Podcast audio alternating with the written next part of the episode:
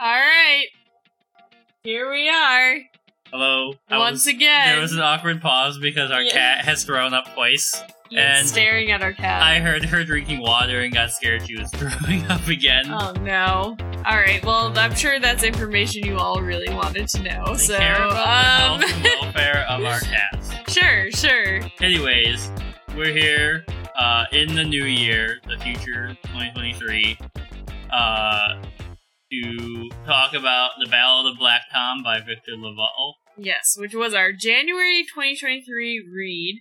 Another very short book, only 150 or so pages Yep. for the book. And uh I guess you could describe it as kind of a I think what I would describe it as is like a noir eldritch horror Yeah, kinda? it's like a cosmic, cosmic mystery. it kind of has like those these like noir vibes to me. Yeah, though, yeah. If you know what I mean when I say noir, like that kind of Yeah, I mean, like, it, it, it kind of has sleuthing in it. Even yeah. though, like, it's not the kind of sleuthing where they're like, I connected the dots this way. They just kind of go, like, oh, I figured it out. Because Yeah. the story is so short. But I think it works. It's good, and you know what? We've read. I mean, the the the other one I can think of is uh the Worm and His Kings, which was another very short Eldritch story, Eldritch horror story, and I kind of think it works for the genre. That's what I was Like, gonna I say. kind of feel like it works. One of the biggest criticisms and jokes about Stephen King is that he writes incredible books, but he can't end them because how do you end, like, cosmic horror?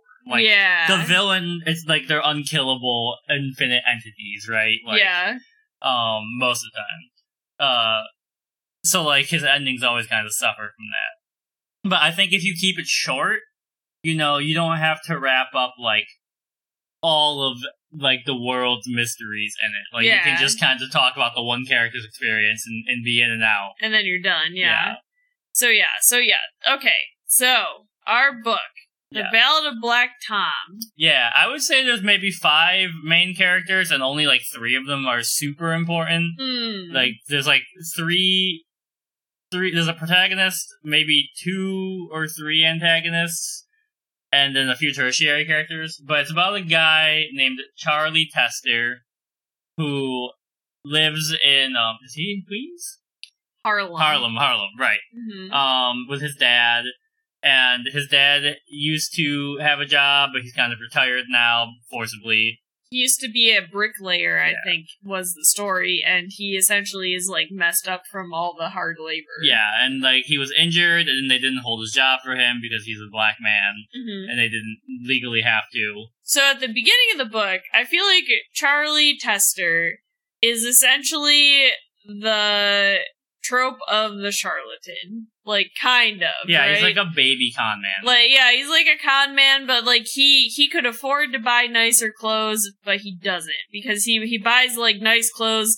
that look a little frayed because he knows that when people look at him, they'll see a certain thing or like.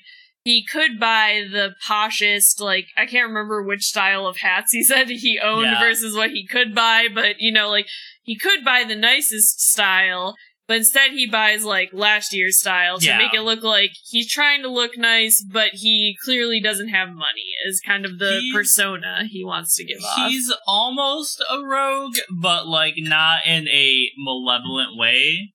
Like, except that he's conning people, but only like very small time, it seems. Yeah, and it's not really that he's even like conning people. He's like doing jobs for people, but then maybe like getting a little more from it than you normally would. Or um and, and I feel like I should also mention for the sake of the, the story, because I think it is important, is that he is a black man Yeah. in Harlem in like the 1920s or something like that. I think it's the twenties. Um, the reason I say that is because I think it's like right after World War One. hmm So he is essentially like his dad keeps trying to tell him to get like a a real stable job. a stable job. No, it doesn't seem like he necessarily like condescends to Charlie because of his like con man kind of work style, but more of that he just worries for him. Yeah, yeah. Like he's like, I don't know, I feel like in the long run this might not end up being the safest line of work for you. So we should maybe try and look at something else. But Charlie is like, no, I don't think so. It works for me. I don't have to break my back like you did bricklaying. I make way enough money for us to like live here Yeah. and, li- and live like live, Fairly comfortably. not just survive. Like they're like living, right? Yeah. Well, and that's the thing is like I bet it's like not a good apartment, but it's like comfortable and they're not hungry. Right, Yeah, exactly. Is the big the big things.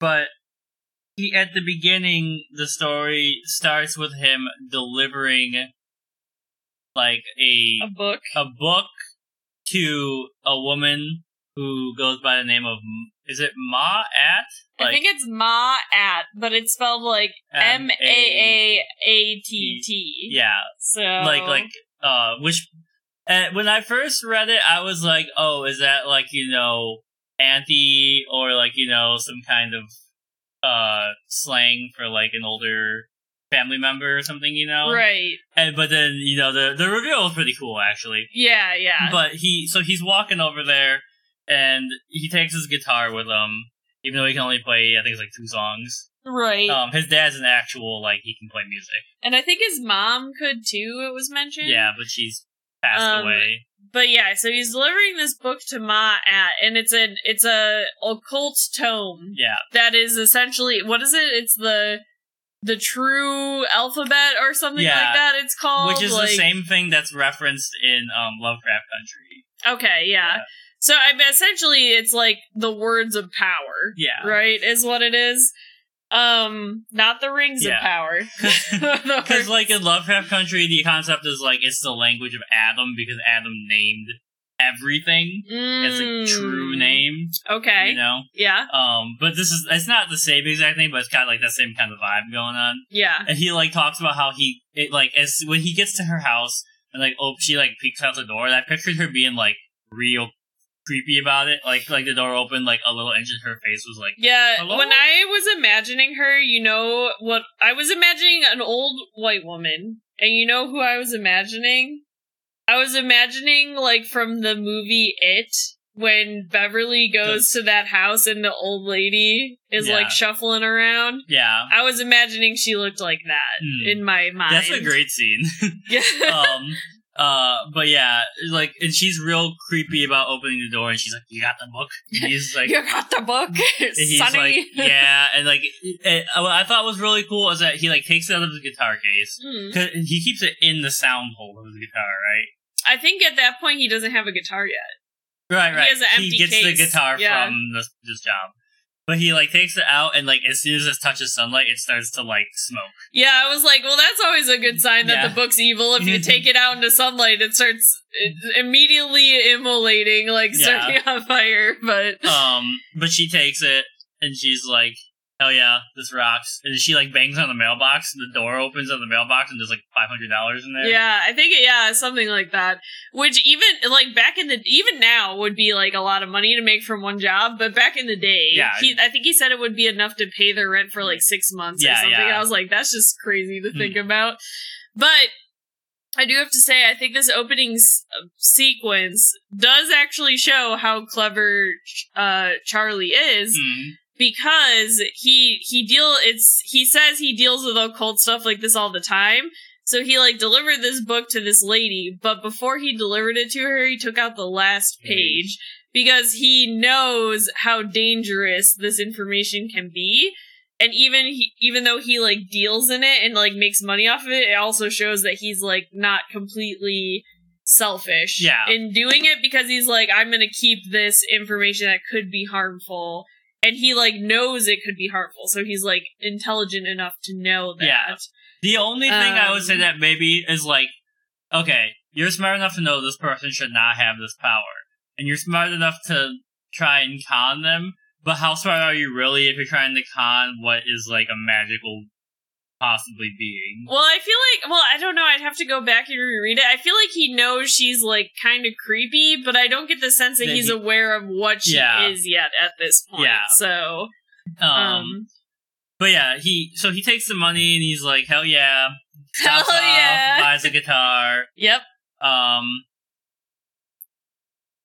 I think he, he buys a guitar, Guitar. and then I think he does he go home or does he start playing the guitar first? I think he goes home and then he goes to his friend's club, Mm-hmm. and then like the next day is when he's playing the guitar and he meets um Robert. Sudan. Sudan. Yeah. Sudan. Who I am unclear if he's a villain or just like a weird guy. I the sense that I kind I mean, well, we could talk about it more later too when we Yeah. talk about him, but I kind of get the sense where he's just like he is dangerous because he's essentially an old rich white man who's kind of gro- grown bored with what he's learned in life. So he's now looking into more dangerous things, but he doesn't really care about where that will necessarily lead the rest of humanity Yeah. if he's like messing with these forces kind of Mhm. thing. So But yeah, I guess that could be villainous Hmm, in a way. he's like Goku. but Sure, um, sure. But um, anyways, so he buys his guitar. He visits his friend's club, which is not like super important, except that it's like a nice club for people of color. I was gonna say I think the important piece about the club, because it is mentioned a few times, is that it is like a safe space. And like he goes there and he's always like eating different like ethnic food from like the Yeah. Caribbean this day or like, you know, uh Ethiopia this day Yeah, or like well- and it's just kind of like And I think it's also a commentary because there's always been this idea for people of color that like maybe it would be better if we sent them back to Africa. And like people keep throwing that idea around, which doesn't make any damn sense. right. but he, you know, when he's there and he takes his dad there and they're eating like like ethnic foods, hmm his dad's like, "What is this? I don't know what this is." Like, they're, you know, they're they're just Americans. Yeah, yeah. I, I I do have to say I did think that scene was a little bit funny where he was like, "What? Or, where's the mac and cheese?" Mhm. he was like, "He's not going to eat like the uh, the oxtail because Yeah. he's like." He's a he's like a African American, but he's like an American. Yeah, he's been in right? America his whole he- life. Yeah, exactly. Um, but the next day he decides with his guitar that in a few songs he knows how to play, he's gonna go like busk essentially. hmm and ba- basically like when people notice him, hopefully they'll give him money, and then he can like tell them like a sob story Yeah, and get some more money out of them, or get like a, a job right. from them. Yeah, And he's he's playing on the streets, um, and this guy named Roberts. I don't know if it's Sudam or Sudjum. Like I don't know how to say it. I think I in my mind I think I was saying Sudan, Sudan, but. I don't know. I don't know. I don't know. Sudjum it's- sounds more magical to me. Yeah, And this man's essentially like an eccentric wizard. yeah. Um, and he so he like walks up and he's like, he's like, hey, um, I'll give you some money right now, and I'll pay you. How much does he say he's gonna pay him? I think he says he's going to pay him five hundred dollars. Yeah, it's like two fifty now, two fifty yeah, later. something like that. Yeah. Um, if you come to my party at my house and play, Mhm. um, and he's like, you gotta know the password to get in. And I honestly can't remember what the word was, Can't remember either. It's- but like, it's you know, he just gives him like a phrase. yeah. Um, but then he, the so uh, Charlie's like, all right, you know, this sounds sick, yeah. but he's also like, I don't trust this. He's like, I don't know, this is a white man offering a black busker five hundred dollars to come play at a party. It's uh, well, I, in my Modi. in my mind, I was like, this is like a straight setup for like a get out situation. Yeah. Because you're like, you're gonna go there. I don't know. I would feel unsafe. Yeah. Like, well, and that's what I think is like the one of the best scenes in the book is when his dad, like, there he's he goes home and he's like, "Hey, dad, I'm gonna get paid to play guitar at this party," and his dad's like. His dad's like, you listen, like, you know, I traveled across the country, I hopped trains, Mhm. Um, I didn't have any responsibilities. Uh, I've only ever had a few problems, and what always got me out of it was the switchblade I keep around my neck, or this this razor, razor. blade. Yeah. So here's a razor blade for you. hmm Um, and his dad's basically like, I don't care about the money. All I care is that you come back. Yep. Um, and so he goes off. Well, before he goes off, the ma- immediately after Robert leaves Charlie, um, with the passphrase Ashmodai, which I wonder if that has a meaning. I don't know. Let me Google it. But yeah, immediately after he's left, he is approached by two cops. Yeah. And I think he says one is in like casual clothes and one is in like Is Asmodeus. oh okay. Yeah. Um, that's I feel like that should have been obvious, Yeah. but uh, but yeah, the cops essentially come up and they're like, "Hey, why was that guy talking to you?" And Charlie was just like, "Oh, he just liked my music or something Yeah. like that." Like he doesn't tell them about the party because Yeah. he's like, "I'm not going to tell these These cops, cops. about this." And Um, they're like, liar. yeah, and they're like, we know he's like up to something, and they, I think, um, I think they actually take They the take money. the money he they was take given. the the because like so Robert Suydam gave him like two hundred up front, Hmm. and the cops who we learn, I think we learn later their names, but one's Howard and one's Malone. Yeah. And Howard essentially takes his money. He says it's part like, of an "I'm ongoing investigation. Yeah. because they've been hired. Well, the uh, Howard, who's a private investigator, has been hired by Robert's family to follow him around because he's been acting weird. Mm-hmm. Um, and they're like, "All right, because you're being invest like." Like both of them are racist, but Howard is like especially racist. He's like the more loud Yeah. racist, like blatantly racist. um, but he's like he just wants the money, but he's like, you know, this is part of an investigation. I'm taking this money. yeah. Um, and then, but eventually they they just like leave and they're like, don't come back to this neighborhood.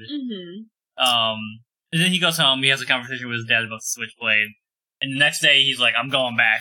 Yeah. so he goes to this house, and I imagined it's like an old decrepit house, and I would bring it back to it again, but the the house in it is what I imagined. Yeah. Um, But I, ima- I imagine it looking like that on the outside, but inside it's like like very nice and preserved almost kind of looking space like you know how like when parents back in the day would maybe like put plastic over furniture kind of thing Yeah. but you could tell like nobody had been in there for like 10 years I imagine that once he got to the room where the party was happening, it looked like that. Mm. But up until then, like the hallways were like weird. Like you know, they were like Mm. tilted the wrong. Like floors were like crooked. Yeah, because even the first time he goes to the house, which it turns out is not the night of the party, but Yeah. Robert Suydam just wanted him to come by and Yeah. see the house the night before so that he knew what they were getting into. Um, and even like when he's first walking to the library, he says he like feels a presence behind him and he's like afraid to turn around. Yeah, yeah. So I was like, this is Orpheus. he's following you, Um, yeah. But yeah, so he shows up and Suydam has lied to him. He's like, this is actually the day before the party. I wanted to introduce you to what I'm going to do. Mm-hmm. and hear you play. Um, but he leads him through this hall with a scary thing following him to essentially like a grand library. Um, and Suydam is like, "Hey, play the guitar for me," but he can only play like three songs. He just plays like the same three songs over and over again. Yep. And finally, um, Suydam is like, "Let me tell you about my party slash operation going on here." Mhm. which the library i like the way he does he describe like space at that time or is that at, during the party Um, he describes it because he says like the windows when it gets dark, they like turn the color of like the deep ocean. yeah But then it's like the ocean, but you could also see like stars Yeah. in the distance. so and- so like this room basically is like a cosmic intersection but suydam is has like somehow learned how to move this space through time and the cosmos and blah blah blah. But he describes it as like if you had a ball or like a piece of paper it can only touch like the four sides and above and below it. Mm. and then he crumples up the paper and he's like now more sides are touching more spaces. He's like this is like touching like all these different cosmic like intersections at the same time in this room now. But yeah the room they're like under the ocean. They can see the stars. And suydam is like there's like outer gods you know like Cthulhu and blah blah blah but this is the sleeping king um and Charlie, Charlie for the most part is like, this is like breaking my brain, but I'm okay right now. Uh huh. And then all of a sudden, what what what sets him off? He's like, because he like opens the door and tries to run out. Yeah, he like opens the door and walks out, and that's the end of part one. Yeah, And I can't remember what makes him walk out either. I think Yeah. he just is like I think he's like, I'm not messing with Uh, this He's stuff. like, no, and he just like leaves. Yeah. Um, But but Suydam has like pitched to him that they can wake up the sleeping king. The sleeping king will reward them for his like freedom and worship and blah blah blah, and it will set like the oppressed peoples of the world free, like people of color and I guess you could consider it freedom if just everybody is dead, right? Yeah. So- anyway, but yeah, so he leaves, um, and that ends part one. part two takes place from Malone's point of view, Yeah, which was one of the cops. And not the one that was like the straight up racist, but the quiet racist. they actually give Malone like an internal dialogue that makes him interesting. Like Howard just yells at you. Yeah, he's just uh Well, wait, actually I think we skipped we skipped over a really big part. Hold on. When before Charlie 'Cause he comes Uh, back for the party. he comes back for Yeah. the party. I thought this is what you were like blending them together. But yeah, um they when when Is it from Malone's point of view when Charlie goes to see his dad? No. Oh, okay. uh, uh, they, they like are very close together. Charlie Gotcha. leaves in like a panic um and gets back to his neighborhood and the whole block is like quarantined off. off, yeah. There's people in the streets and he like walks up to his apartment where the police are standing and Malone and Howard are there. yeah. and they grab him and they're like uh hey your dad's dead Yeah.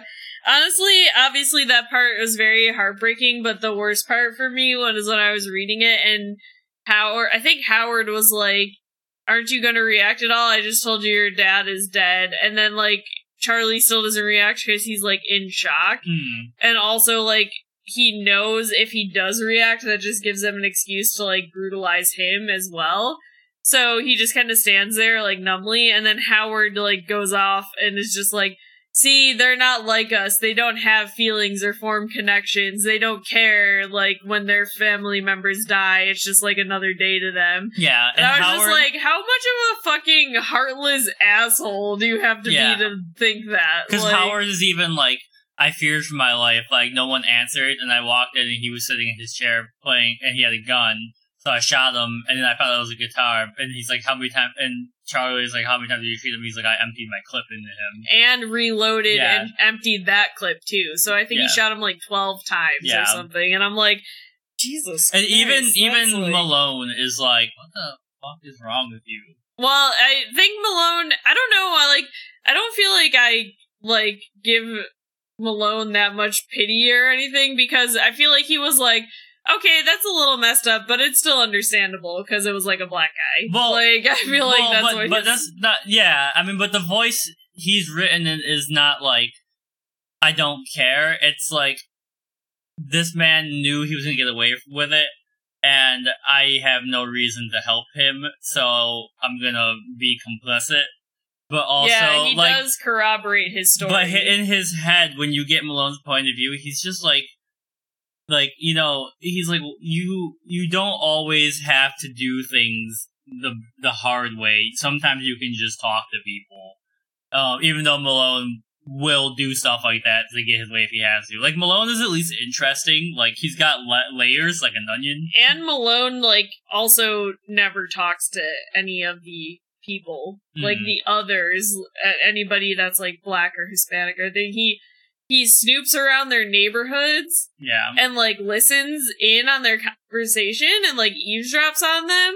And since he's like a white guy and a cop and they know he's a cop, they like don't tell him to leave, but they also just kind of let him stay there when they realize he's not going to like arrest them or anything. But he never like he's learning occult stuff too, right? Yeah. And like writing it in his little he just journal. like passively is interested in the occult But he like never bothers to learn like the languages. Like he never learns Spanish or like, you know, a- anything that they speak in Harlem. Like he just Yeah. kind of eavesdrops on them if they're speaking English and then he's like he's like I take their like primitive stories that they don't understand how to use and I like use that to further my occult knowledge because I know that they're onto something but they don't know that they're onto something. yeah yeah Kind of thing. Um, but uh, you know, once they finally let Charlie go, he leaves in shock, goes back to his friend's club, and resolves himself that like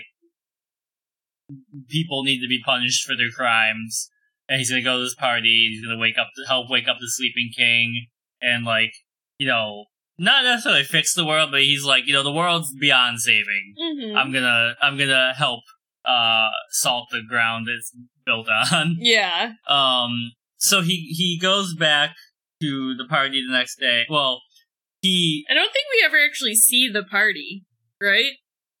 No, he he essentially he goes back and he works basically as like the the right hand man to Robert, and this is when it slips into Malone's point of view, and Malone's like, "What the heck is going on?" I'm sorry, we do see the party. Charlie leaves through the door during the party, not in that first visit with Robert Zudam. Oh, like he walks out Yeah. During and the party. and he And Robert's like, no, no, not yet, because Robert, I think, wants to be the one to do it. But then Charlie's like, I don't care anymore. I'm fucking going. Like, my dad was killed. The world sucks. Well, no, see, I think once again we're confusing stuff because it's like it is very dreamy because he opens the door and he sees Malone in the hallway of his apartment building. that's the first time. Yeah, but then where does Ro- where would Charlie go when he leaves the second time? That we don't know. Well, he like he just leaves to go do the work. Uh huh. That's what you're saying. He, I think he goes and talks to the Sleeping King the second time. Not like talks to him, but like I don't. What I kind of like about this book and also the Waterman, his kings, Yeah. is like they deal a lot with like uh resonance or sound and music and like how that's important. And I kind of feel like after the second time when Charlie goes and he like steps through into the darkness at the party, I feel like he's like um he like is musically inclined at least a little more than Robert Saddam. And I feel like when he goes through that second time, what I imagined is he's like singing that song his father like the none of this is said in the book. This Yeah. is just my own head headcanon. He's like singing that song and he kind of gets like an understanding, like, I'm gonna get this power from the sleeping king and I'm gonna like carry out his will in the world. Yeah. So But I don't.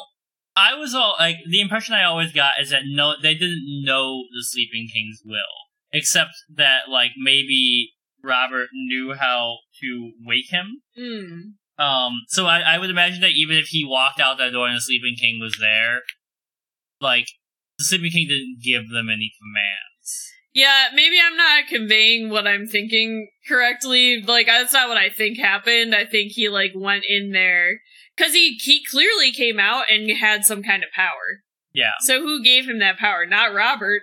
Robert would not give Charlie that power if he had the choice. I feel like because he would want it for himself, like the ability to step, like essentially instantly travel and like Yeah. fold time and space. I don't think that he would give him that. So I imagine he stepped through and essentially kind of like not spoke with, but like I'm saying through like that form of resonance, made some sort of covenant with the sleeping Yeah, yeah. king where it's kind of like an unspoken understanding like charlie's gonna let me out and i'm going to give him the tools to do that in the meantime Yeah, yeah. I don't know.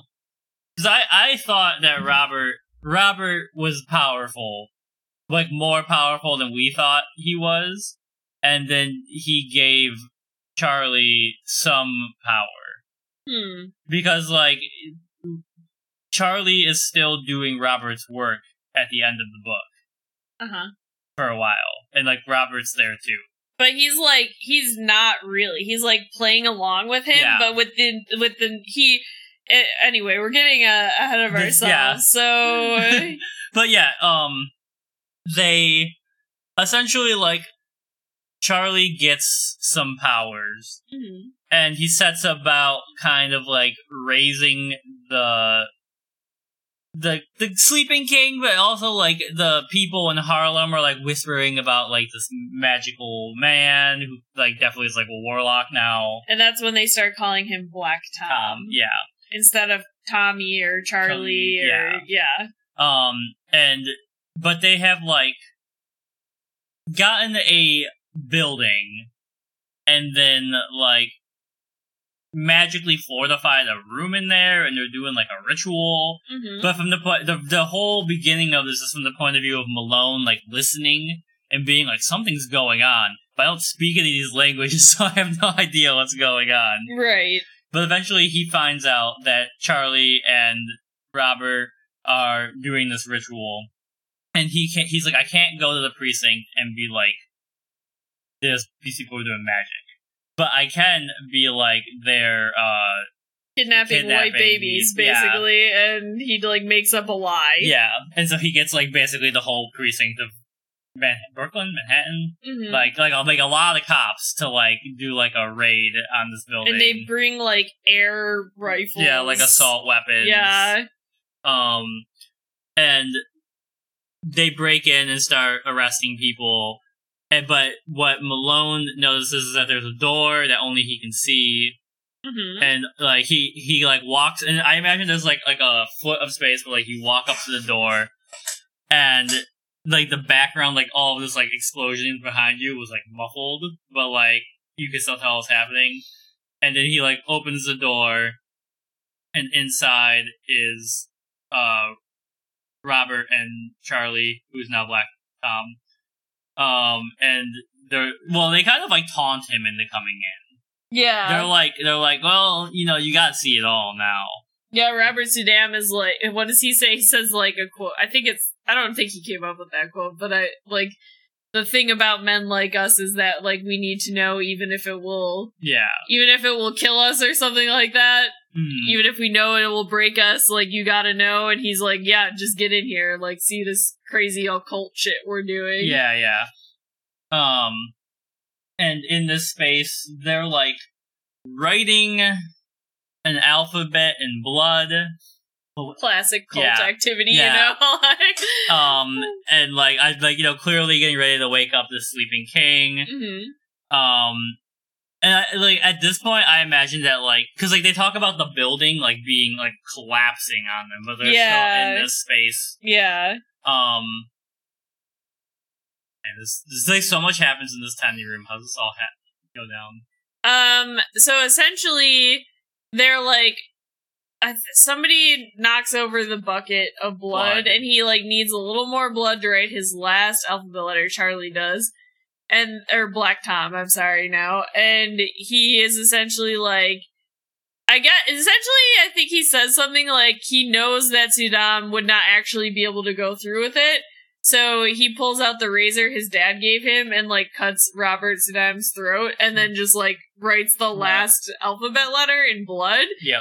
And the whole time Malone is just like watching What? this, Yeah. like what the fuck? I think I can't remember at what point, but I think he does try to shoot him at some point. But essentially, this guy is just like bulletproof Yeah. now. Um, He's become Juggernaut. And this giant portal like opens underground and essentially you can see like that oceany spacey section and there's like this giant mass that looks like a sleeping figure of some kind Yeah. and i think they this is when they see his eye open Mhm. like his eye opens Yeah. so and um i'm trying to think because like uh robert or not not robert uh malone his he's burned right mhm. and his eyelids are removed Um, I can't remember. I don't know if he's actually burning, but at one point, I think he comes up to try and confront Black Tom, and Black Tom essentially like grabs him by the face and then like cuts off his eyelids because Yeah. he's like, "You can't close your eyes for this now." yeah And I I couldn't tell if he was actually burning or if it just felt like he was burning because his face was in so Yeah. much pain as his eyelids were getting cut off. Sorry, this is very graphic. other people but talk about him being disfigured and i pictured it being more full face but i think it would be more horrifying if it was just his just eye- the eyelids. yeah yeah, that would be creepy. um but like malone survives and gets out of there Mhm. and Black Tom disappears essentially for a while. And the police are like, well, you can't work here anymore because nobody wants to look at you. You are too ugly. but they're like, we'll give you like a nice retirement fund for this like work you've done and we'll send you to uh, rehabilitation. rehabilitation near Boston. And which also uh, consists of the nurse trying to convince him that what he saw isn't actually what he saw, which is like fair, I guess, because you know who could actually say that you saw that, right? Yeah. Um. Um, but one day he goes out. He's like, you know, he's having this weird mixture of like, I saw this, I know I saw this, but everyone else is saying it's fake. And then one day he's like, no, you know what? I study uh, the occult. I understand that what I saw is like painful but real. And then someone in the town where he has been like uh, sent out to pasture to uh, looks up one day and just starts screaming. And then when everyone comes around, they look up. They said like he looked up and they saw Black Tom's face in the sky. Um, I don't think it was Black Tom's face. I think they saw Cthulhu's face. Well, no, did he say Cthulhu's going to get you or whatever? oh, maybe. Um, Am I skipping ahead again? Was there a part where they saw Black Tom in the sky too? I thought it was Black Tom in the sky. Oh, Let's see if I can find it. I'm. I, I don't know. Yeah. Um, Sales Avenue. Alright. Uh, then and there, Malone finally heard the last words Black Tom whispered, Oh, down in the basement, I'll take Cthulhu over you devils any day. Yeah. Yeah, okay, so I'm confused. I'm mixing them up together. Um, But then at the end, I think it's actually from Black Tom's point of view. The last chapter. yeah, right? he goes back to the club. he goes back to the club and then he like looks out and he's like i can see cthulhu and he's like i don't know what i did i don't know when he's gonna get here like if their time is different from ours it might be like one year it might be a hundred years yeah. but so, he's coming so it says each one saw what Malone had seen, the thing that had brought him to the ground. A pair of inhuman eyes stared down at them from the heavens, shining like starlight. Then and then and there, Malone finally heard the last words Black Tom whispered down in the basement. I'll take Cthulhu over you devils any day. So what I imagined from that was that it was Mm. like Tom had become like more like he was like an acolyte, but like Cthulhu is an acolyte to the el- outer gods. He's Mhm. not he's like an elder being, but he's not a big player by any means compared to some of them. you know? yeah I pictured like Tom had become like that level of being. hmm. But that's once again just like complete like speculation because they leave it up to you. Like th- that's the best thing is like the writing in this makes you imagine what the Sleeping King looks like uh-huh and what like like you know like it's horror is always better when your mind generates it because Mm. like that you're gonna make the thing scary for you. yeah that's true Um, but yeah, he goes back to the club, talks to his friend, and then he's like, "We're all doomed," and he jumps out the window and dies. I do think it's kind of interesting because he he doesn't die. He His- disappears. his they, body was they, never they, found. and I kind of like the idea of like maybe it'll take Cthulhu like uh, a thousand years to get to Earth, right? And I'm like, Mm. is Black Tom just like on Earth forever now with these like eldritch abilities, or like did he go to the plane where Cthulhu is, or like where did he? I don't think it's Cthulhu because Cthulhu is on Earth. I just keep saying Cthulhu Yeah. because I think they say his name once in there. I can't remember if they say it as he is the Sleeping King, but then they also do mention he has tentacles on his face, and I was like, okay, that's Cthulhu. Yeah. We all know that. But, yeah. yeah. Um, but yeah, I mean, like it's it, it's very open to interpretation, and I think you could write a lot of interesting papers on like like the you know when a ra- a tragedy happens that's racially motivated, especially large, like ones that un- involve many people Mhm. at once, the reaction to that it um is justified because like people feel their emotions, but also um you know at some point reality people have to talk to each other or everybody loses because you know the end of this book is they've woken up an elder god yeah, which is uh not good. Yeah. I mean, it's So- it's literally like they've gotten to the point where they've they've launched a nuke at each other. yeah, yeah. Um, but yeah, I mean, like I just it was like a very easy read, but like within like 150 pages, like you know, it's very complicated. yeah, like all of that happened in 150 pages, which Yeah. is a lot. Um, but what I think I like most about this, and I think it works best for short horror, short cosmic stuff, Mm-hmm. is, and this is something I, I actually started thinking about today for the first time, is like, you can write a story that takes place in a world with horror, and it would probably work. But I think the better way to think about interacting with horror and like supernatural entities Mm-hmm. is that people, the person living their normal life who eventually encounters like a paranormal being has not, is not encountering like a one-off magical thing, but instead they are encountering the real world for the first time. Mm. Like, you know, cause like we've like, they've been living and living thinking the dead are dead and there's no ghost and blah blah blah, and all of a sudden there is a ghost. And it's not like, oh, this is like a one off magical time. This is like, oh, the world is actually more complicated than I knew about. yeah. And so if you write about like, like, you know, the afterlife and stuff as if the, that is real, more real than like the reality we have currently inhabited, it feels like, you know, encountering a new plane of existence or something. Hmm. Yeah. Yeah. I don't know. I get it's like a four out of five. I liked it. Yeah, I think I gave it a three out of five when I rated it. 'Cause Yeah. it just it's not really my style, but it was still good. Still Yeah. a good read, so Well, and like I mean, like I usually like stuff with more characterization, and this is like like I said, an impressive amount of characterization. But you know, you could they could have this could be a full length novel if you wanted it to be. yeah, yeah, for sure. Um, but like I also have like a newfound love for pocket sized books because I've been reading so many of these little short stories. Yeah. It's Yeah. good. I like it. And that I mean, uh that's it. Any last takeaways from it? Um, yeah, I mean, like I'm just looking at this last line on the back now. A storm that might swallow the world is building in Brooklyn. Will Black Tom live to see it break? Um, and like I don't know, it's it's like it's the jazz age in the story, Mm-hmm. and I feel like you know the musical aspect that you were talking about and magic, like all that stuff is like improvisational skills. I don't know. Yeah. Yeah. Magic is improvisational.